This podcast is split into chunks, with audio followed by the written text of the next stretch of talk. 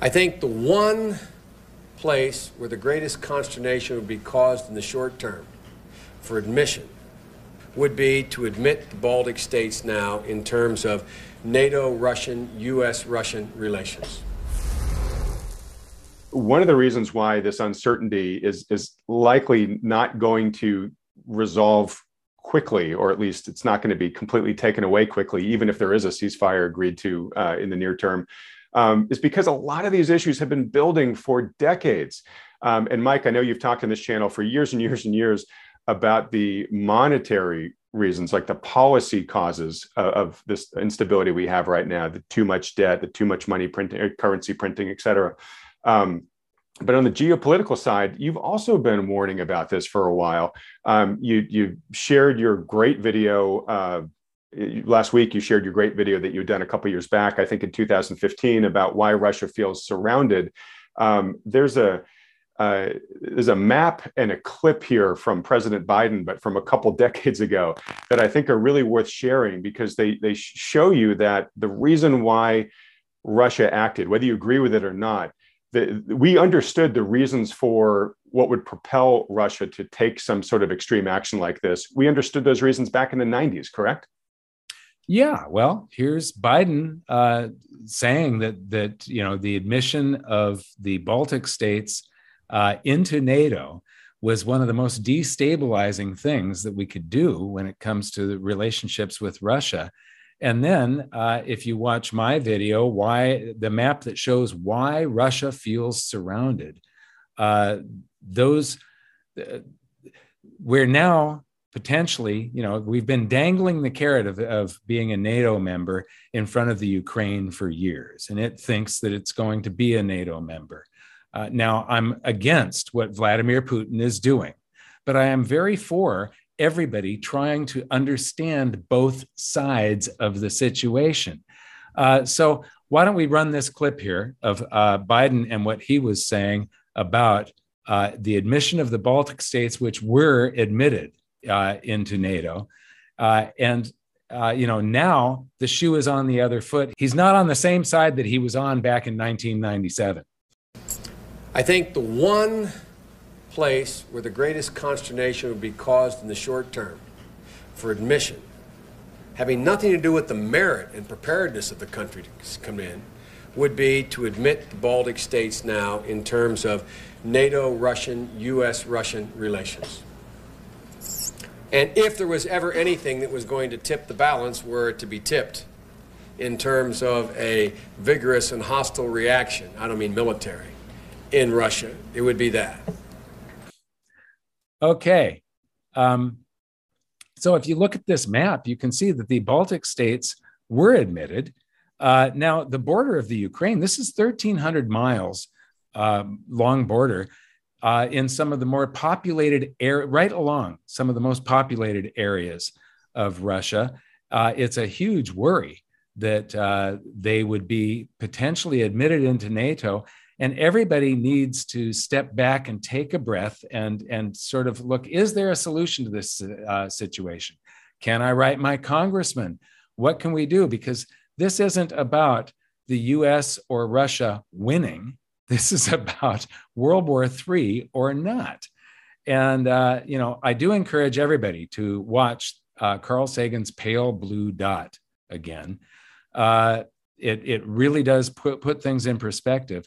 But um, the, you know, if the Ukraine is, Vladimir Putin warned us about this in 2015, and that is what was the uh, the reason for my presentation, the map that uh, shows why Russia feels surrounded. Uh, he made a press conference and then it didn't get picked up in the Western media. Nobody on this side of the issue saw it. It got suppressed way back in 2015. It was very, very important. And basically, he was warning us that this day is coming if we don't uh, uh take a look at how both sides feel. You know, I want to um, uh, read something here. Uh, we've got something called the Monroe Doctrine. And the Monroe Doctrine basically, uh, you know, originally it was more about uh, Europe's involvement in the Western Hemisphere. But back in uh, 1823, President Monroe uh, gave this speech, and he basically said that uh, Europe uh, cannot interfere in the Western Hemisphere.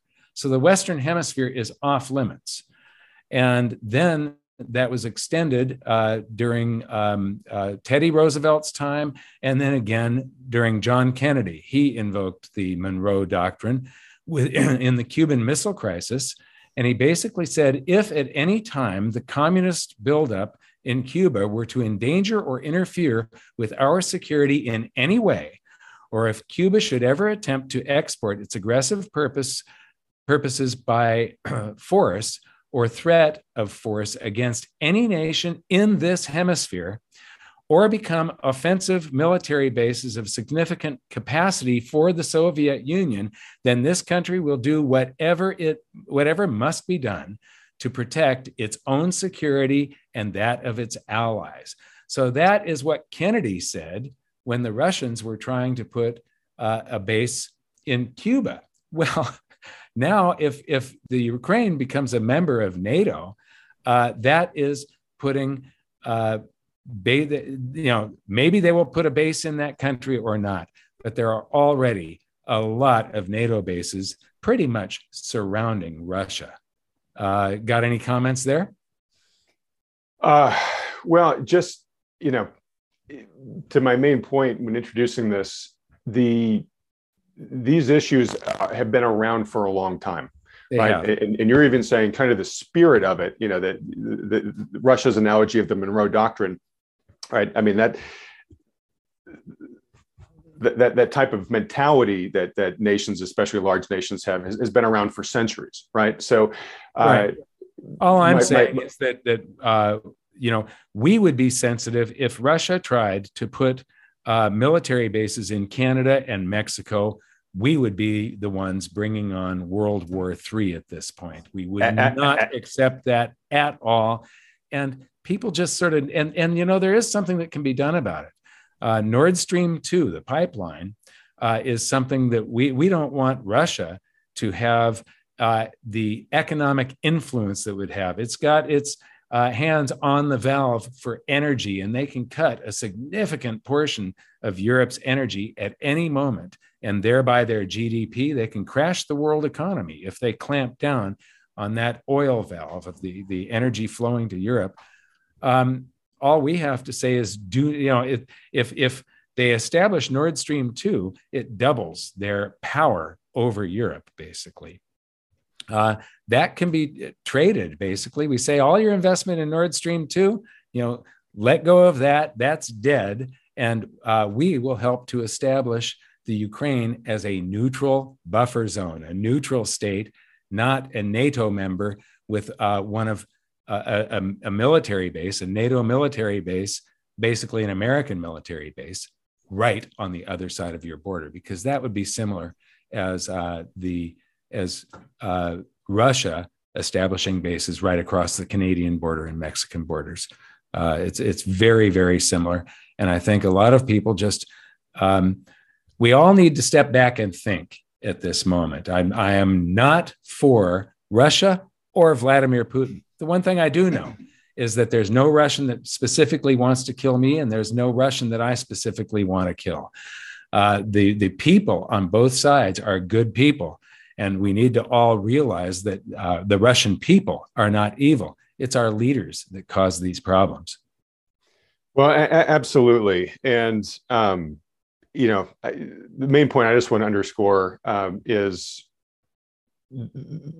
because of the long-standing issues that led up to this, this is not going to be a situation where you know we can spank Russia and just send it back and say, you know, hey, don't do this again we're going to have to have to have to have some sort of negotiated outcome here that better address the tension that had been building that led to this right? For yes. all the reasons you just mentioned. We would never accept you know russian bases in canada. They're never going to accept something on their doorstep. So to your point about whether it's trading nord stream for you know neutrality guarantees whatever we are going to have to work with them and to come up with some sort of you know long-standing solution to that building friction and you and i were talking about before we started the camera here mike um, we we you know obviously and i think for very good reason countries like russia get uh, uh, criticized for suppressing dissent and and publishing what might be considered propaganda you know inside their countries uh, to drive the narrative but in Western countries, we increasingly have, you know, a demonization of the other point of view. Um, and if you're, if, if you need to have a mutually uh, arrived at outcome uh, with a, an adversary, you have to understand each other's sides to be able to come up with, you know, the horse trading that you're going to need to come up to meeting in the middle.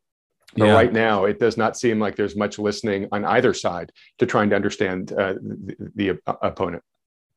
That's absolutely true. I would imagine that uh, just this video, because we've been, I'm, I'm trying to look to to talk about sort of a neutral position, not being way off one way or another way. Uh, and I think this video is probably going to get one of the highest thumbs down ratios that we've had in a lot of times. Lot, and, and I don't want to alienate any of our viewers. I just want everybody to try and look at this thing with the mo- most level head possible.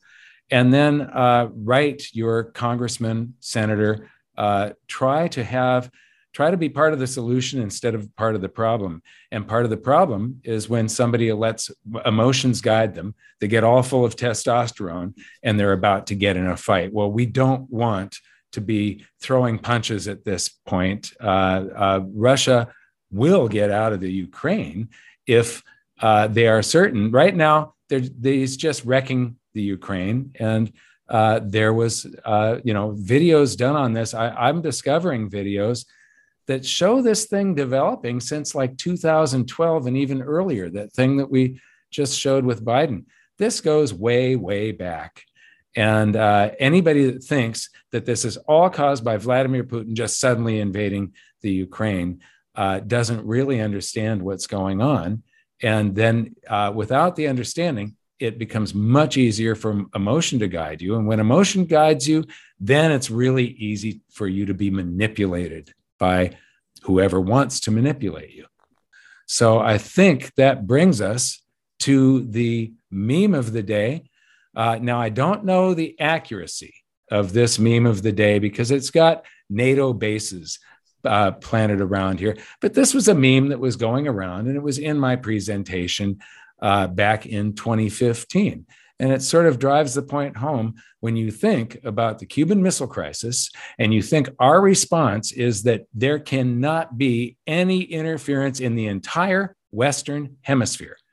So, no foreign military bases from, from uh, you know, extending from Russia or China or some uh, power that's uh, not in the Western Hemisphere.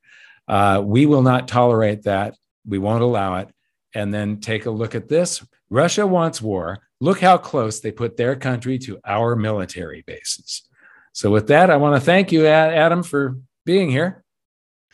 Always a pleasure, Mike. Um, look, end of the day, let's just hope for the swiftest, most peaceful resolution to what's going on in Ukraine. But, but very, very interesting times we're living through right now. Yes. Thanks a lot. We'll see you later.